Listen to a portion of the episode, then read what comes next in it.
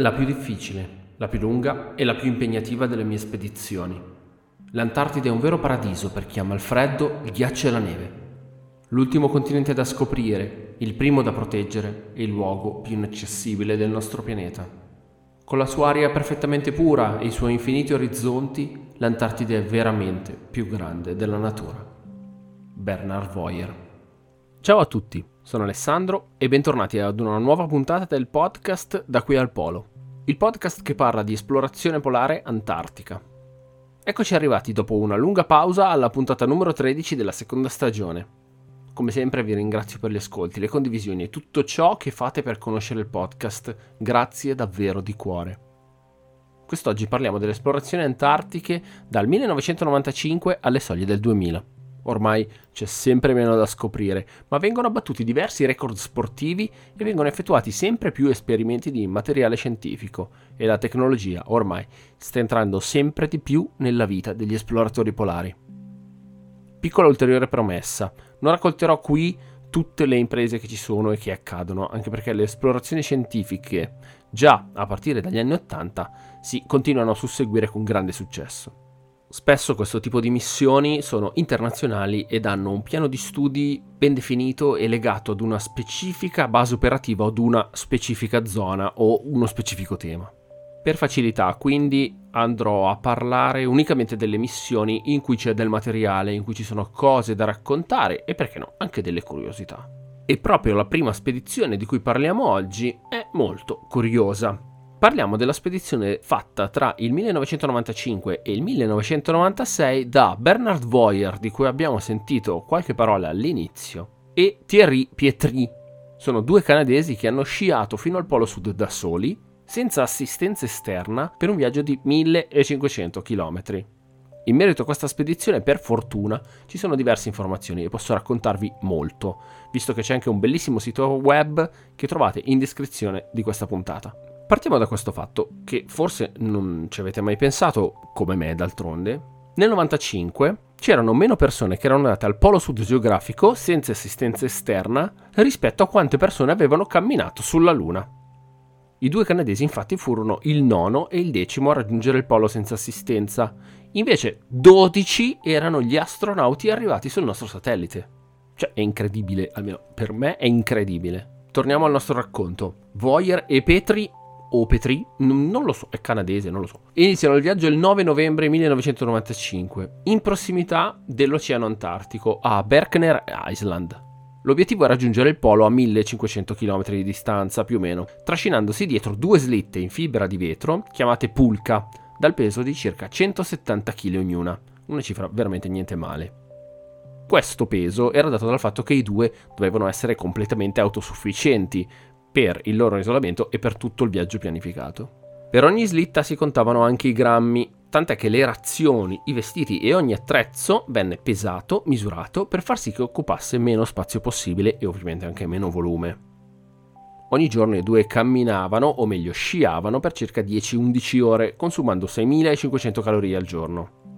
Quando il freddo era troppo intenso, non vi era modo di fermarsi a consumare un pasto, per cui ci si cibava di frutta secca e noci durante la sciata.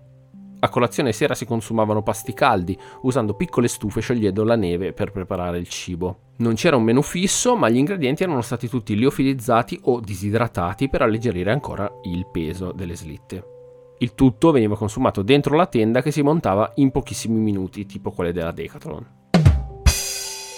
All'interno di questo rifugio si viveva, si pianificava, ci si riposava, si parlava, ma soprattutto si sentiva l'Antartide. Ogni giorno i due esploratori tenevano un diario scritto, venivano registrati anche degli audio e realizzate foto e video per documentare la loro più grande avventura. I due ovviamente dovevano anche comunicare con l'esterno, col fuori Antartide e con le basi, siamo nel 95, non esistevano i cellulari come quelli che abbiamo oggi, quindi il telefono satellitare pesava ben 16 kg con la batteria. Sì, avete capito bene, 16 kg di peso, questo influiva parecchio sulle slitte. Si ricaricava con dei pannelli solari e poteva comunicare con Montreal dove c'era la base operativa. Oltre al telefonino, chiamiamolo così, Boyer e Petri portarono con loro anche un faro Argos che inviava informazioni sulle loro condizioni e posizioni a due satelliti in orbita terrestre. Cos'è un faro Argos? Ce lo spiega Wikipedia perché io ovviamente non lo so. È un sistema di geolocalizzazione e di raccolta dati via satellite. Il sistema funziona tramite una comunicazione radiosatellitare e viene a tutt'oggi usato per identificare la posizione di barche, scialuppe, boe, eccetera, eccetera, e per fare monitoraggio ambientale. Spero che ora sia un po' più chiaro. Comunque, in descrizione ci sono tutti i link. Quindi abbiamo detto un cellulare di 16 kg, un faro Argos, ovviamente mancava un GPS, grande come una piccola radio ed era diciamo la cosa più trasportabile fra tutti questi strumenti. Nel corso di questo viaggio la tappa più breve durò solo 3,3 km quando venne scalato il ghiacciaio Frost Spur, ben 11 volte per trasportare tutta l'attrezzatura che si erano portati dietro. Immaginate la fatica di dover fare la stessa strada in salita, nella neve, al freddo, a meno 20 e passa, 11 volte per portare le attrezzature. Ma sentiamo un breve estratto del racconto delle condizioni incontrate dai due. La neve, sospinta dai venti violenti, formava onde ghiacciate, chiamati sastrugi, Diventano ostacoli spaventosi, alti anche fino a un metro e mezzo, duri come la roccia e impossibili da evitare. Sono quasi ovunque in Antartide. Ogni sastrugio richiedeva uno sforzo considerevole, perché dovevano tirare le slitte fino alla cima e poi rallentarne la discesa dall'altra parte. Era faticoso e duro per le articolazioni e i muscoli. Le slitte erano molto resistenti e dovendo resistere a questi urti per 1500 km. Anche la gestione delle condizioni di salute era piuttosto complessa. Il freddo infatti colpiva soprattutto il viso. Petri in particolare iniziò a soffrire di congelamento del volto, con un dolore acuito dal costante vento antartico. I due, a Natale, erano agli 86 gradi sud e 52 ovest. Il 12 gennaio 96 arrivarono al polo sud geografico per la loro grande gioia. Parliamo ora di un grande traguardo della storia dell'esplorazione umana. Nel 1996 ci fu la scoperta del lago Vostok, un lago subglaciale che si trova vicino alla base russa Vostok e che è un lago d'acqua dolce. Il lago fu scoperto dal russo Andrei Kapitsa tra il 1959 e il 1964. E ora voi direte, ma scusa, ma perché il 96 è l'anno della scoperta se questo qui l'ha trovato tra il 59 e il 64? Bella domanda. Perché il 96 è l'anno in cui venne ufficialmente riconosciuta la sua esistenza. Da quel momento in poi infatti iniziarono, o meglio continuarono, le ricerche sulle condizioni del lago, sull'esistenza di vita, sulle sue maree, sugli ecosistemi che lo compongono, eccetera, eccetera. Altra storia di cui parliamo oggi è quella, sempre nel 1996, di Marek Kaminsky, di cui parlammo anche nella scorsa puntata, e che organizzò la Solo Transantartica, una spedizione in solitaria in cui camminò per 1450 km, cercando di attraversare tutto il continente, una volta giunto al Polo Sud, continuò la sua camminata per soli tre giorni, chiamando poi i soccorsi per interromperla. Non si hanno motivazioni certe di questa sua interruzione, l'ipotesi più probabile però è che ci siano stati dei problemi di salute. Tra il 1996 e il 97, nell'estate australe, anche il norvegese Borge Ousland provò una sua spedizione, riuscendo nell'impresa di attraversare da solo, senza supporto, l'Antartide in solitaria. Partì il 15 novembre del 96 dalla piattaforma di ghiaccio di Ronne e arrivò il 17 gennaio 97 alla barriera di Ross. Tale impresa venne fatta grazie all'uso degli sci, ma anche grazie e soprattutto grazie ad un aquilone che aiutava Ausland nelle fasi più complesse dell'attraversamento. Decisamente un'idea geniale. Per questa sua missione entrò anche nei Guinness dei primati per essere stato il primo uomo e il più veloce a compiere un viaggio verso il Polo Sud in soli 34 giorni.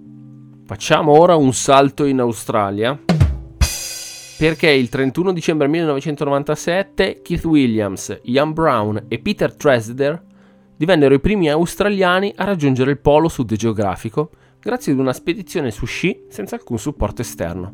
I tre compirono un viaggio di 1317 km in 59 giorni da Berkner Island partendo il 2 novembre e chiudendo il viaggio, come detto, il 31 dicembre. Ed ora l'ultima spedizione di questa puntata, la spedizione del 98-99 di Eric Phillis, John Muir e Peter Hillary, che aprirono una nuova via dall'isola di Ross fino al Polo Sud, attraversando le montagne transantartiche e attraversando i ghiacciai Shackleton e Zaneveld.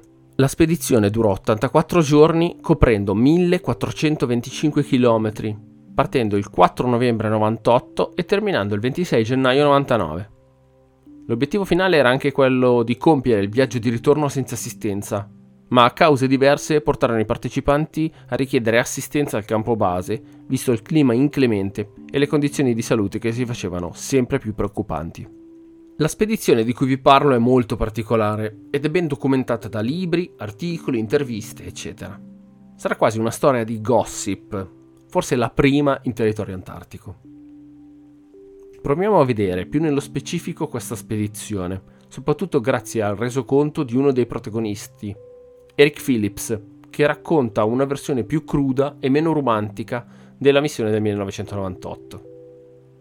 Nel libro The Bitter Journey to the South Pole, Phillips racconta di come gli uomini buoni diventano cattivi e pazzi quando vengono confinati in una tenda in mezzo al nulla, nel luogo più ostile del mondo. Ma vediamo i protagonisti della nostra storia. Phillips era un istruttore di educazione fisica ed esperto esploratore polare.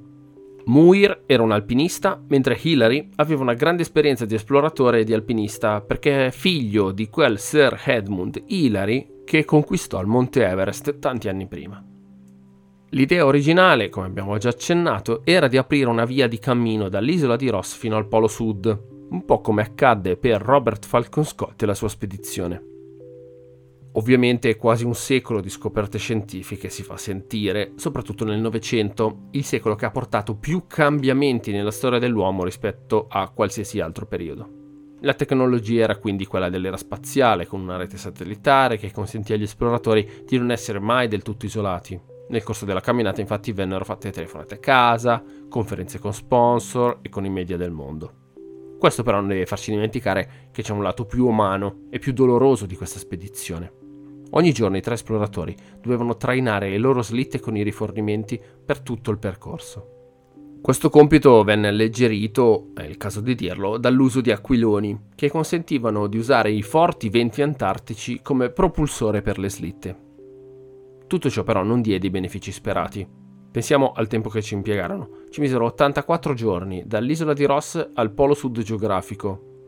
Un secolo prima Scott ci mise 14 giorni in meno per raggiungere lo stesso punto, mentre Amundsen ce ne mise solo 15 in più per andare, conquistare il polo e tornare indietro. Ma perché questo accadde? Perché ci furono questi problemi? Ovviamente ci sono delle teorie dietro. Phillips dice che Hillary non riuscì mai a mantenere il ritmo di cui avevano veramente bisogno. E anche il diario di Muir riporta annotazioni molto simili. Nel libro Phillips poi rincara anche la dose, dicendo che i continui sbalzi d'umore di Hillary avevano fiaccato l'energia del gruppo e la coesione dello stesso. Insomma, fu tutta colpa di Hillary questo fallimento in un momento normale, in un momento storico normale, in una società normale, senza la pressione di dover sopravvivere, senza l'incombenza del futuro incerto e i pericoli del mondo antartico, ognuno dei tre avrebbe potuto staccarsi dagli altri, alleggerire i propri pensieri, staccare, svagarsi un po' e smussare gli spigoli che la convivenza portava ad acuire. Ma la vita polare è ben diversa. C'è la necessità di affidarsi agli altri, di dipendere dagli altri, di dover condividere volenti o nolenti uno spazio di pochi metri quadri, condividere fatica, dolore, paura. C'è l'obbligo di fare tutti insieme. Forse non ci si pensa abbastanza, ma è una convivenza forzata, che non ha sbocchi, che non ha spazi liberi. È surreale che in uno degli spazi più ampi del pianeta Terra non ci sia lo spazio per se stessi. Ogni minima cosa porta a creare conflitti e contrasti. Nel diario di Phillips si legge fin da subito che Hillary camminava in maniera sbagliata, aveva una tecnica di sci errata, inefficiente. Il 26 novembre, quindi solo dopo 20 giorni, Phillips è già irritato dal modo di mangiare di Hillary. Mentre Muir e lui divorano le razioni, Hillary ha un'etichetta che pari fuori contesto. Piega le cose che prende, usa il cucchiaio, ripiega con cura sacchetti e sacchi di cibo. Phillips inizia a scrivere: A differenza di John e me, non l'avevo ancora sentito scorreggiare e ho iniziato a chiedermi se avesse effettivamente generato flatulenze. Forse avrei dovuto chiudere con questa frase. Nella tenda comunque la tensione è costante, tanto che Muir scrive nel suo diario L'atmosfera all'interno della tenda è molto più difficile di una giornata di trasporto. Tocca a Peter cucinare, è arrabbiato. Non ascolterà la ragione ed è un terribile drenaggio della mia energia. Dopo tanti anni la situazione non è diversa. Phillips e Hillary ad oggi comunicano tra loro tramite gli avvocati. Hillary a questo proposito dice Ogni spedizione in Antartide ha avuto le sue tensioni, i suoi disaccordi e la nostra non era diversa. Abbiamo avuto scontri di personalità, ma è importante mantenere le cose in prospettiva. Alcuni analisti e giornalisti affermano che senza Hillary, però, la spedizione non sarebbe nemmeno partita, in quanto il neozelandese fu colui che attirò il maggior numero di sponsor e di investitori, pronti a finanziare la spedizione visto il nome che portava. Phillips nel suo libro non dà abbastanza peso a questa cosa, ma è un elemento chiave di ogni spedizione polare. Senza sponsor non si parte. Così era per Scott e Shackleton a inizio Novecento e così fu per Phillips, Muir e Hillary cent'anni dopo. E anche oggi siamo giunti alla conclusione di questa puntata. Vi ringrazio per avermi accompagnato in questo cammino per gli ultimi 5 anni del secolo scorso. Prima di chiudere vi ricordo che nelle note trovate il link tree con tutti i link del podcast e vi lascio un breve estratto di Bernard Voyer e delle condizioni trovate nella spedizione nel 95 di cui abbiamo parlato in apertura. Grazie mille e alla prossima puntata. Venti catabarici frequenti e molto potenti, a volte, trasformano enormi superfici in piste di pattinaggio ghiacciate. Ai piedi dei monti Pensacola è diventato molto difficile avanzare sul ghiaccio scivoloso. I pulca sbandavano e scivolavano da una parte all'altra e si rifiutavano di restare dietro di noi. Ci sono volute ore per superare questi ostacoli. Dovevamo anche assicurarci di sapere esattamente dove stavamo andando.